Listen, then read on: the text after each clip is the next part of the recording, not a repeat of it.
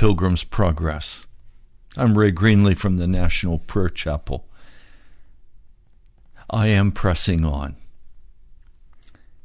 A dear brother contacted me and made a pledge for this broadcast. He sent me a note. He said, Press on, bro. That's what I'm doing. We're still a thousand dollars short plus of having what needs to be covered for for this month of January that's just passed. I'm standing by faith and I'm going to press on.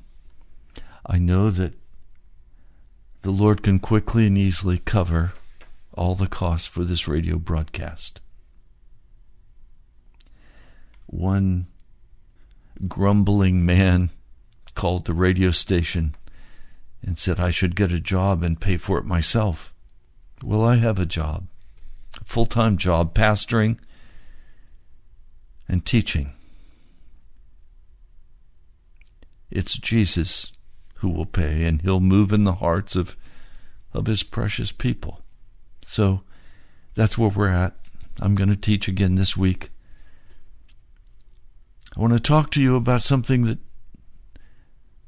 I've known intellectually, but I've not known in my heart, and I haven't known how to deal with it. So we're going to go down there. Today's broadcast is called Devil Storm. Devil Storm. I'm going to share first with you today John Bunyan. Uh, he wrote Pilgrim's Progress.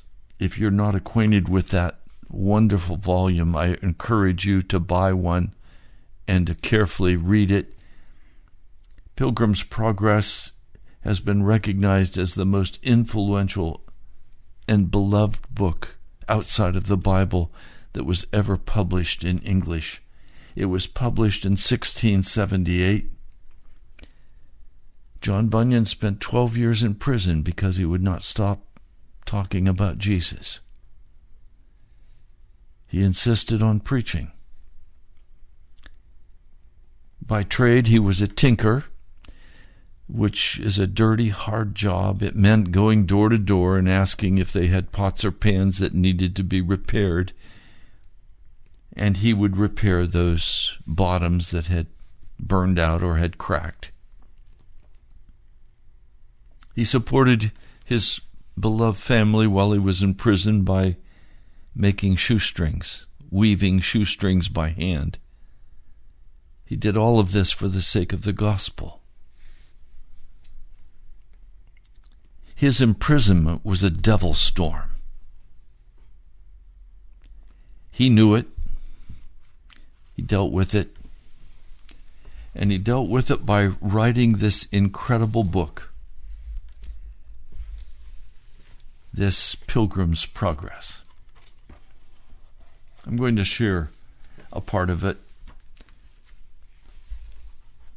John Bunyan writes that Christian who has fled from the city of destruction and in and is on his way to the celestial city first comes to the Holy Spirit's house. And there the Holy Spirit begins to teach him what it's going to cost to follow Jesus. And of course, the first thing that happens to him as he leaves this wonderful place of comfort where the Holy Spirit teaches him is he goes directly into the valley of humiliation. This is part of the test that comes as we are brought into a place of discomfort and pain and anguish. A place where we think we will never survive, where we are utterly humiliated by our failure, by the treatment that others have given us, by the angry words condemning us for what we are doing in Jesus, calling us fanatics, calling us stupid imbeciles, chastising us. The Pharisees are always right there to say, See, see, this is what the scriptures say, but they're twisting and they're lying so that they can continue walking in their sin. And they use the scriptures to cover over their wickedness.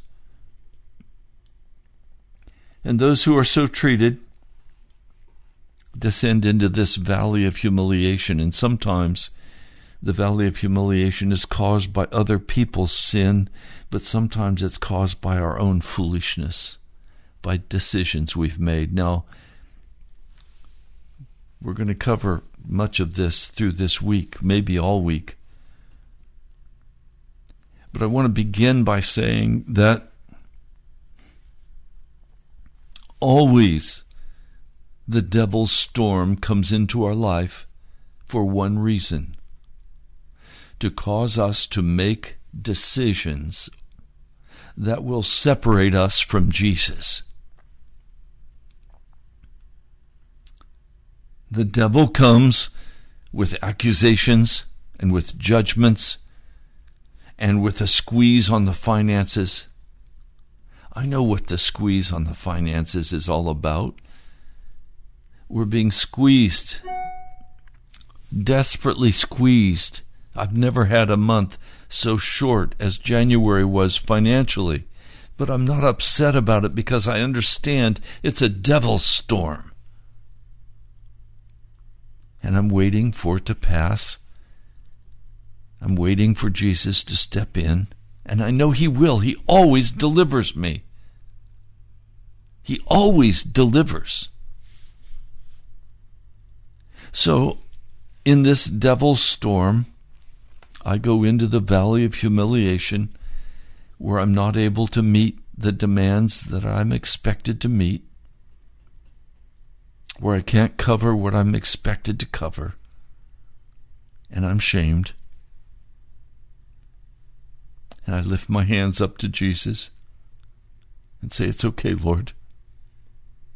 I'm willing to suffer for you. Now, some of you don't think the Christian walk is one of suffering. You live in fantasia. You live in la la land. No, when we come, when we come to Jesus, we will be persecuted for the gospel.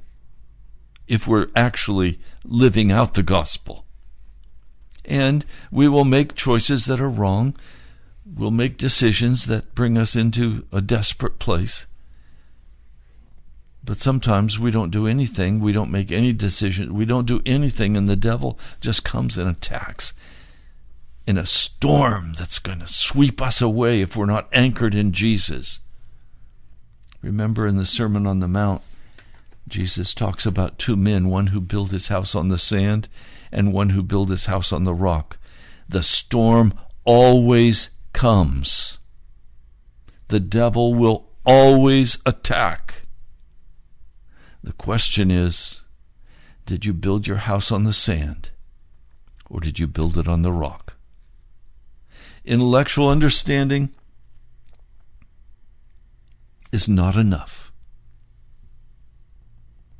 There has to be a deep heart connection with our Lord Jesus. I tell you today, I love Jesus. I met someone just recently, and their testimony to me was, I love Jesus.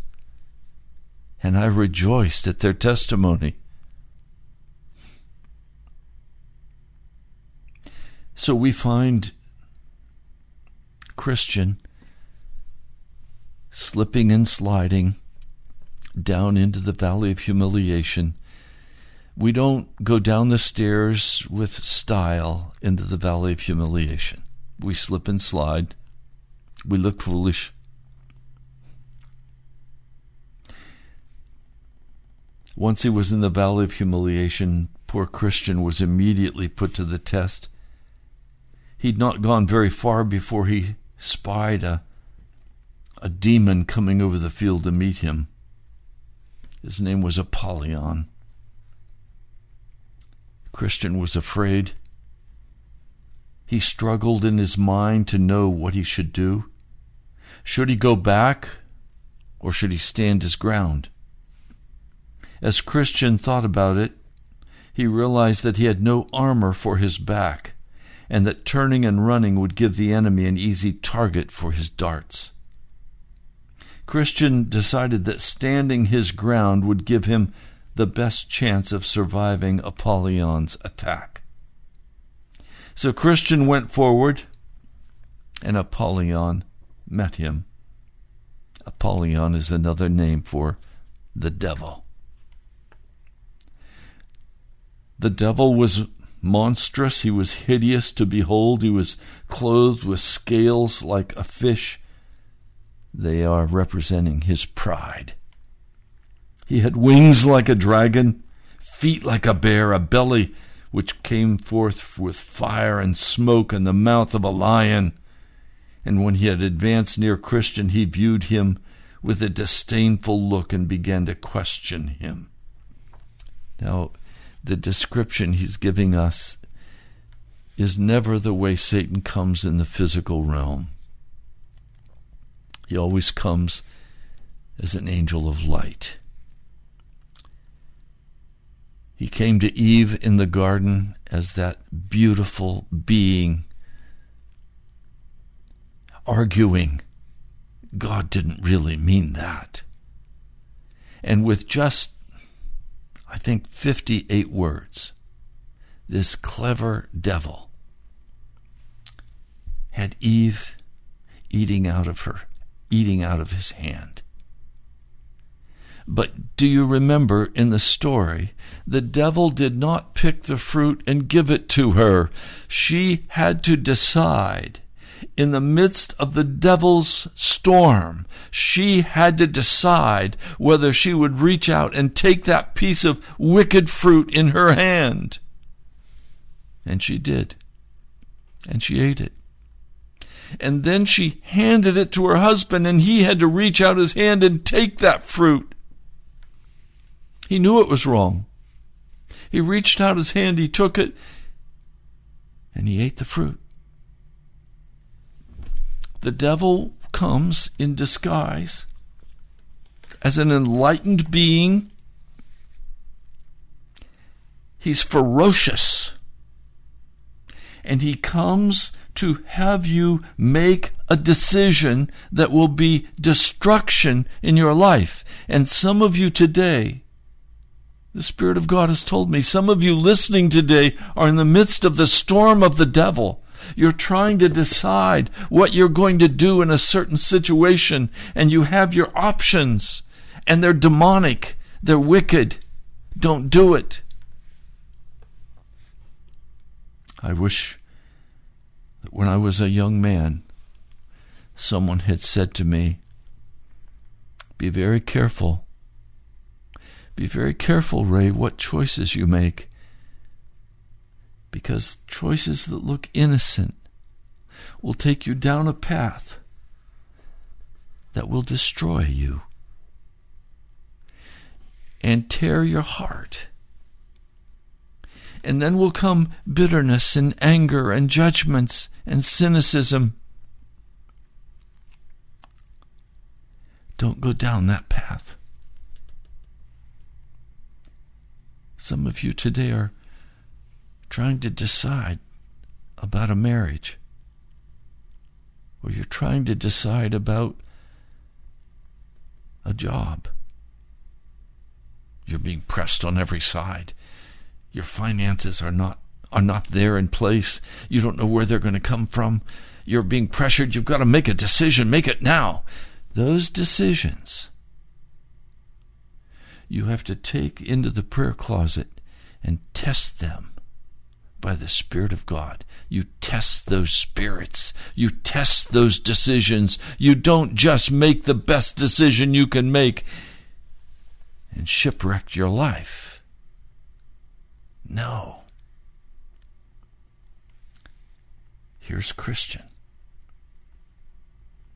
Apollyon is asking him, Where did you come from? Where are you going?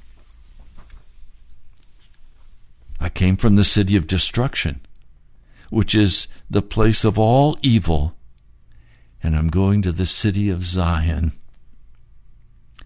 By your answer, I perceive that you are one of my subjects. For all that country is mine, and I am the prince and the God of it. How is it that you have run away from your king? Were it not for the fact that I wish you to enter into my service again, I would strike you to the ground with one blow. Indeed, I, was born in your dominion. But your service is hard, and a man cannot live on the wages you pay. For the wages of sin is death. Therefore, when I grew into a greater understanding, I did as other thoughtful persons have done. I searched to see if there was a way to make myself into the person I should be. To that Apollyon protested, There's no prince who will so easily lose his subjects, nor will I lose you. But since you complained about your service and your wages, be content to go back. What our country can afford, I promise to give you.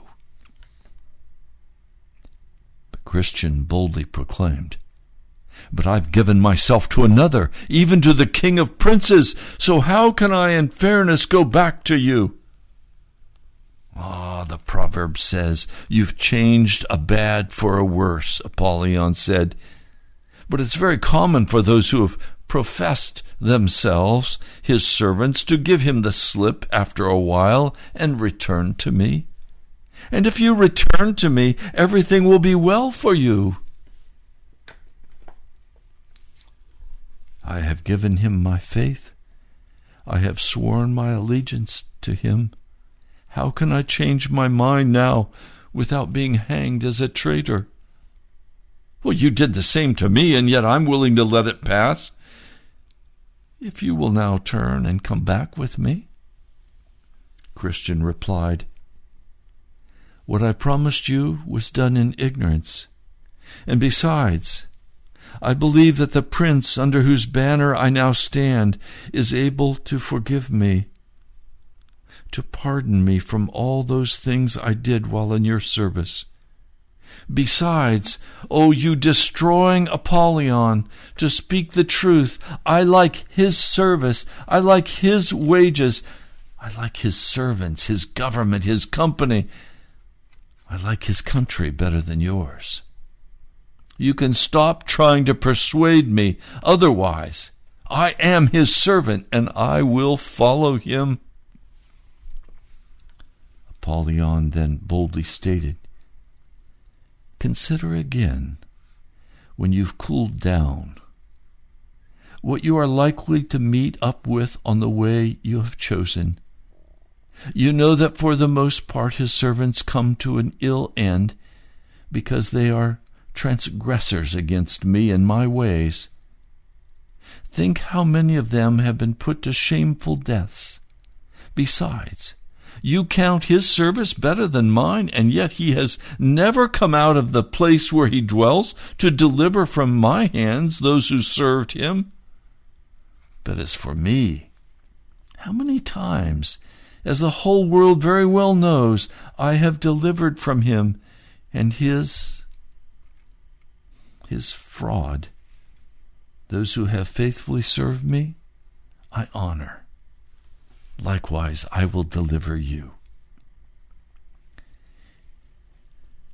His present restraint not to deliver them is for the purpose of testing their love to see if they will cling to him to the end, Christian asserted. As for the ill end you say they come to, that just adds to their glory on their account. For they do not expect deliverance now, and will endure all life's trials, knowing it adds to their glory and eternal life when their Prince comes in and his heavenly glorious angels. You have been unfaithful to your service to him. So why do you think he will rec- you will receive wages from him? Oh, how, Apollyon, have I been unfaithful to him? Well, you almost fainted when you first set out.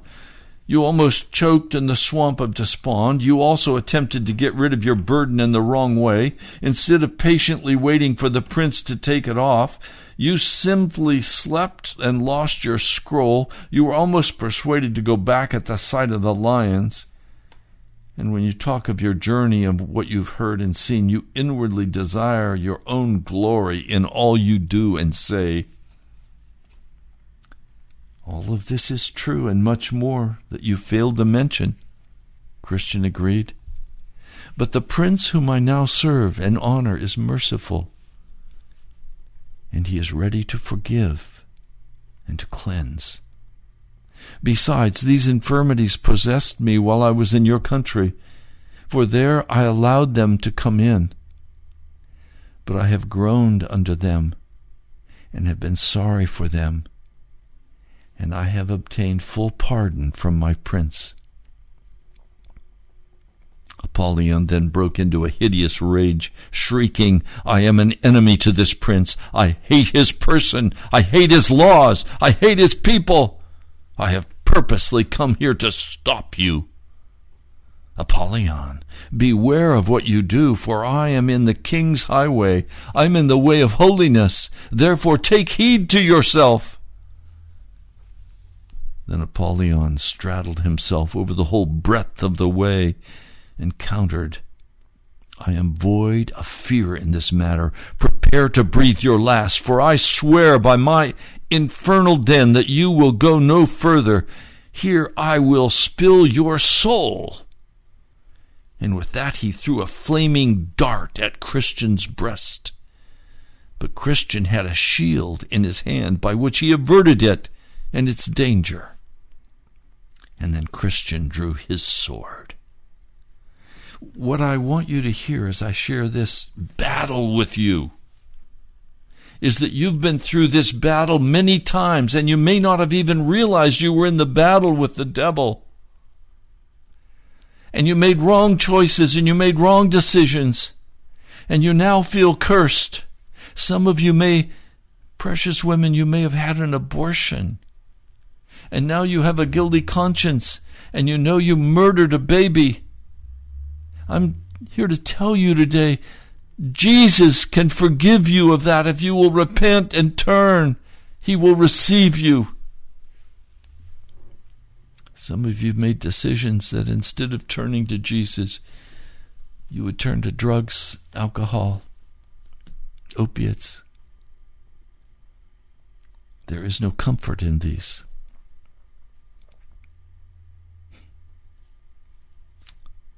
Some of you have turned to the Super Bowl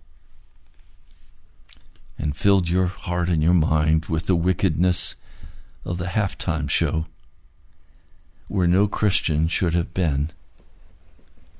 I was not there, I was not watching, but I've read the stories of others who were there. The sexualization, the wicked music, the ungodliness, and children there watching.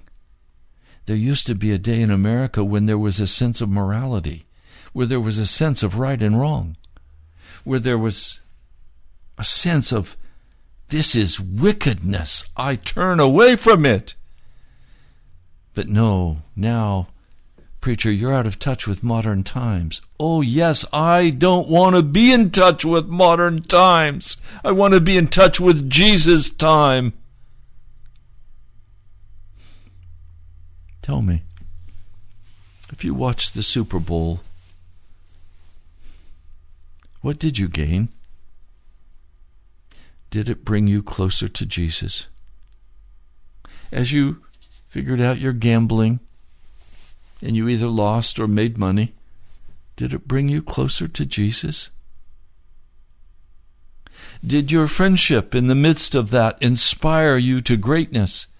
Did it inspire you to, to press on with Jesus? Did it inspire you to stand against the devil? Or did it just sweep you away? numb you down, dumb you down. You have to judge. I can't judge for you. This is a devil storm. The Super Bowl is a devil storm. The television constantly brings the devil storm into our homes. Not into mine because the Lord told me to get rid of it. I don't have a television. I don't go down those roads. I can't. I die if I go down those roads.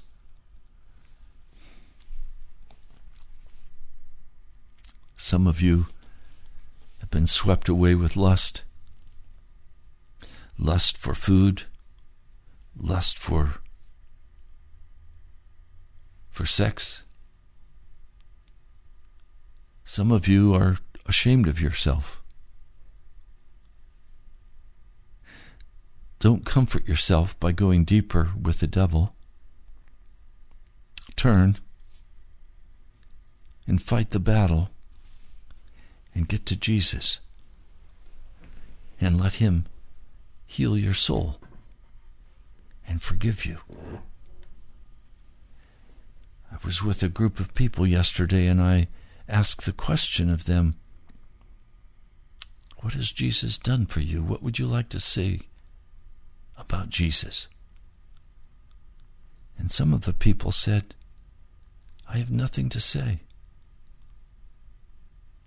Do you realize when Jesus was being crucified, when they, the crowd was all standing around, crucify him, crucify him, crucify him. There were many people in that crowd who had been healed by Jesus, and they weren't shouting, crucify him. They weren't saying anything. To say nothing is the same as to say, crucify him. I always have a testimony ready to share about the wondrous, glorious Jesus I serve, and his great love for me, and the mercy and compassion he's shown me. For I recognize in my engagements with the devil, Many times he swept me away, and had Jesus not come and rescued me, I would be gone. I wouldn't be on this radio calling you to Jesus if it were not for his wondrous mercy and grace, his kindness to me, his unfailing love. Awesome. I praise his name today.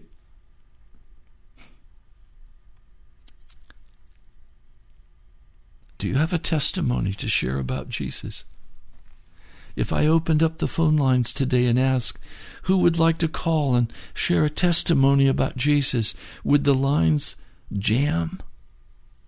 I've done that many times and, and no, no one calls. I talked yesterday about a counselor that I was working with in training, and he came and put his hand over my mouth and just held me there in the middle of a group that was talking. And I couldn't speak. And I finally began to fight with him to get that hand off my mouth. He said, Whose hand is over your mouth, Ray? And I recognized that my dad, for all my love for him, used to say to me, Ray, if you don't talk, no one will know you're stupid. So just keep your mouth shut and listen. Well, there is some truth in what he said, but it was also completely wrong. When you go down into the valley of humiliation and the devil comes after you and fights with all his, his powers, all of his demon power against you, and tries to destroy you, that's the time to lift up your voice and proclaim Jesus is Lord. Jesus is Lord, not you, devil.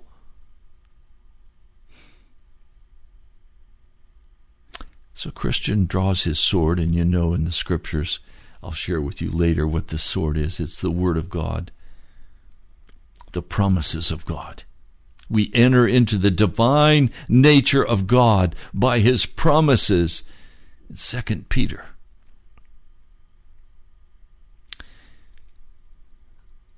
Apollyon quickly advanced on Christian, throwing darts as thick as hail Christian did all he could to avoid being struck, yet he could not prevent Apollyon from wounding him in his head, in his hand, and his foot. Oh, how true that is! As the devil storm comes, he hits us in the head, and our thinking is messed up. Hits us in the hand, and we can't we can't reach out and grasp the word of God as we need to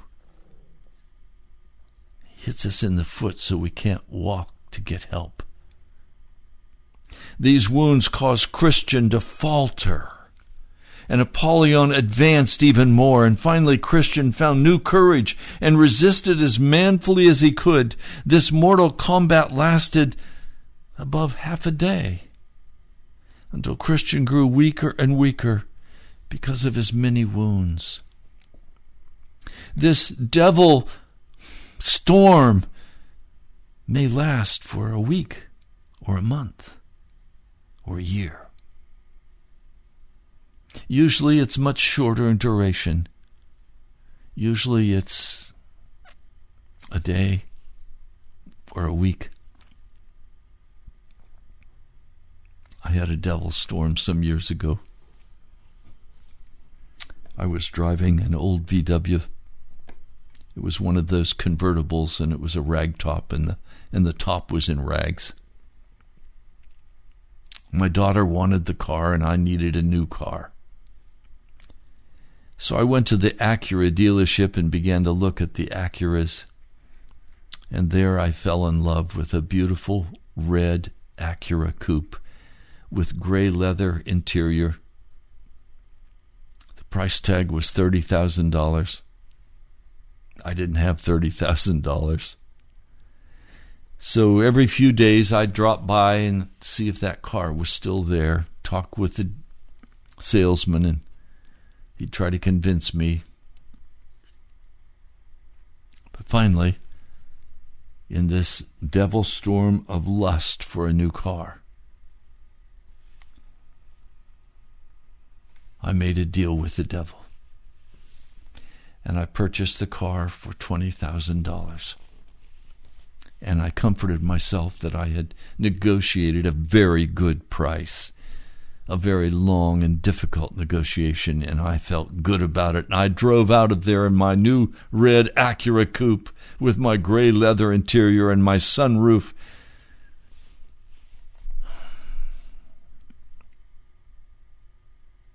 With a with a five year mortgage on it. And year after year, I made my payments. And Jesus used that as a whip on my back and said to me, Never go in debt again when you buy a car. In fact, don't go in debt for anything again. like credit cards or a car. A house is different because you can sell the house, it's an asset. But a car is not an asset, it's a liability. And credit cards are not assets, they're liabilities.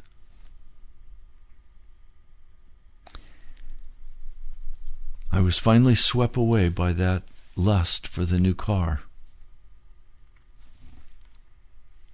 And I paid a very heavy price for that.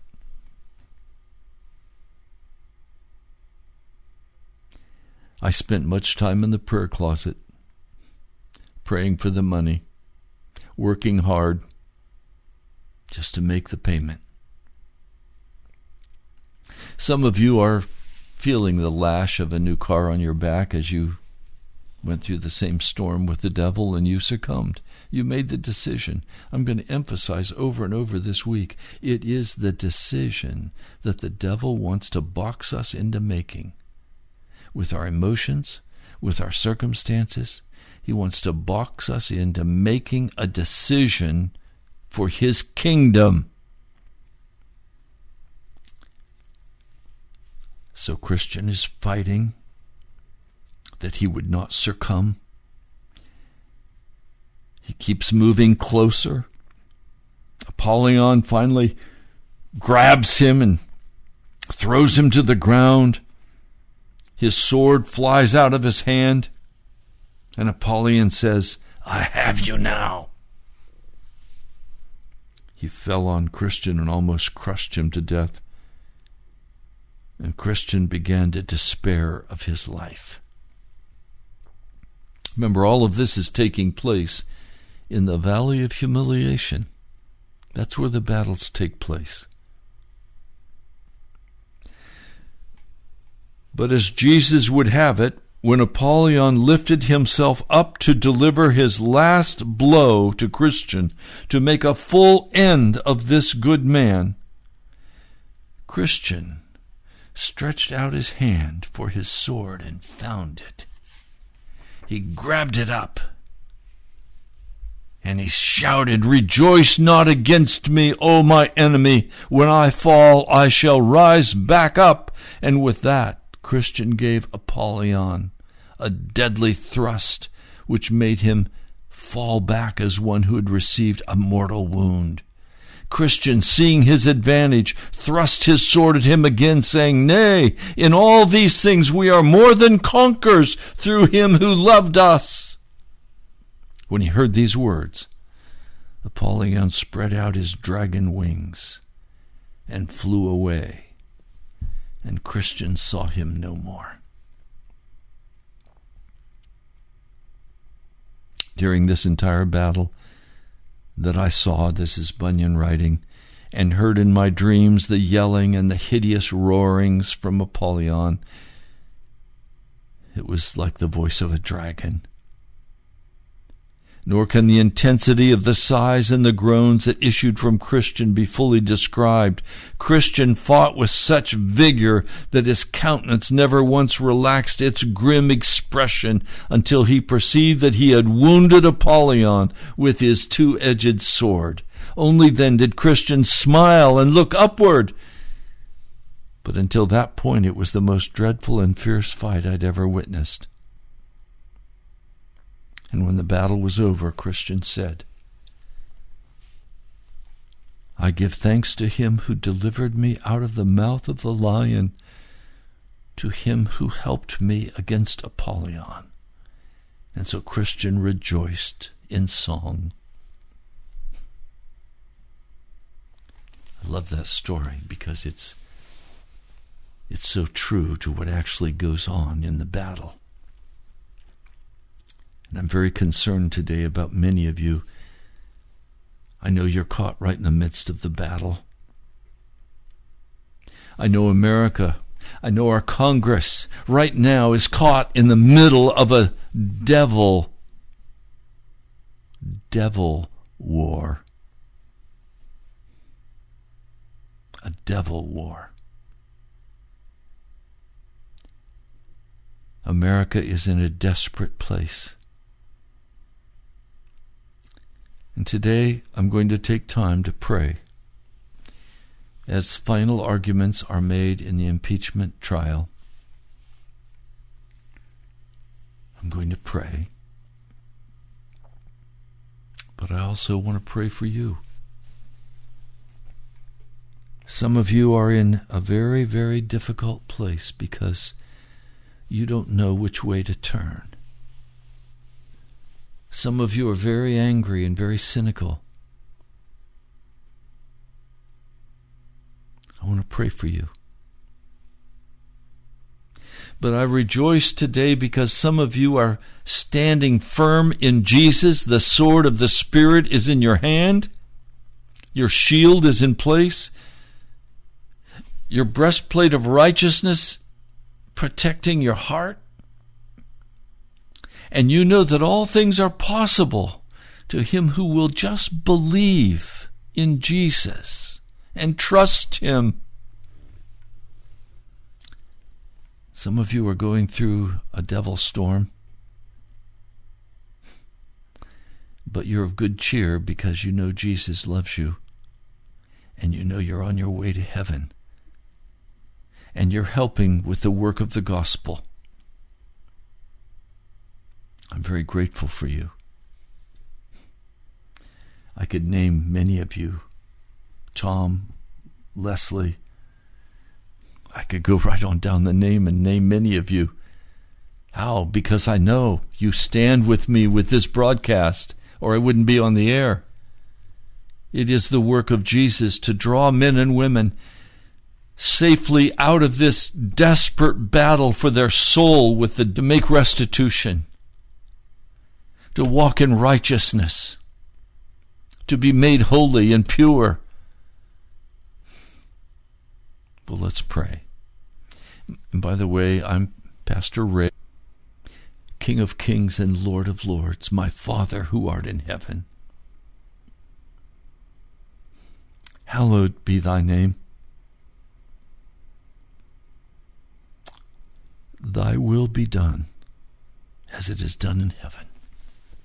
Lord, come and, and rule.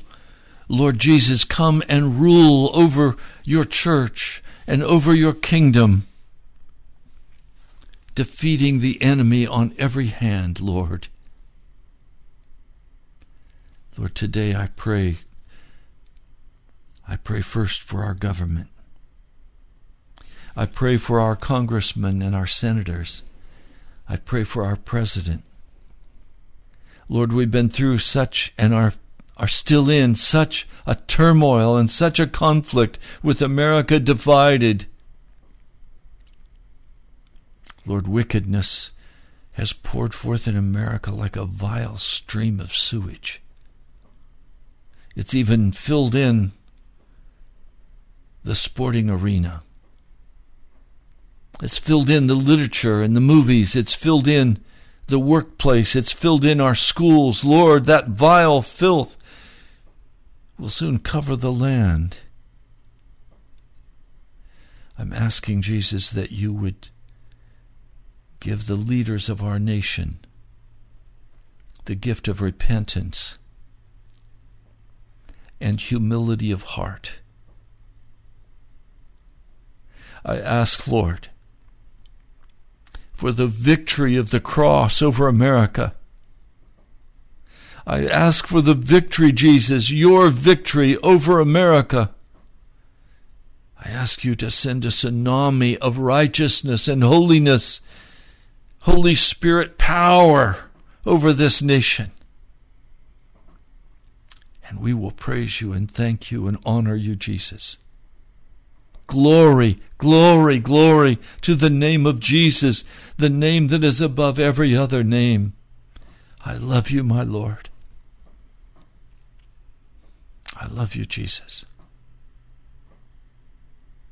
And Lord, I lift before you those today who are so bitter and so angry and so cynical. They're caught in the midst of the war. They've been pierced through with Apollyon's darts.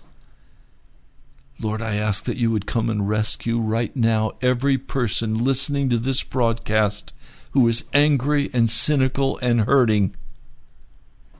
I ask for the peace and the joy of the Holy Spirit to come upon them as you convict them of what they have done wrong. Give them the gift of repentance, Lord, to turn in humility and weep before you, to kneel at the cross. Oh Lord, come with come with your mighty power and deliver your people. And Lord, I pray for those today who are in the midst of the battle and they don't know which way to turn.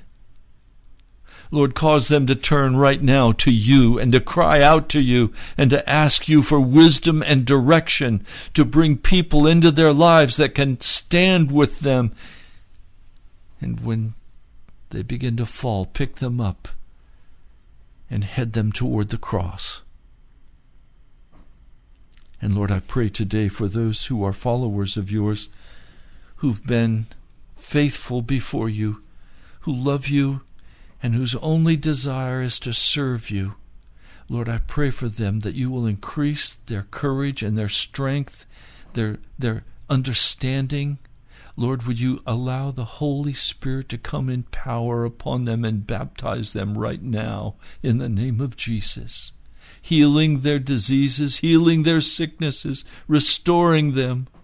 Almighty God, wipe away their tears and encourage their heart. I pray in your holy name. Amen. Well, we're almost out of time for this broadcast today. I'm so grateful you've joined me and listened and prayed. Please pray continually for what's happening in our government. Pray also that the Lord will stop this evil sewage that is sweeping across our nation. That He will strengthen the churches and the pastors and the people.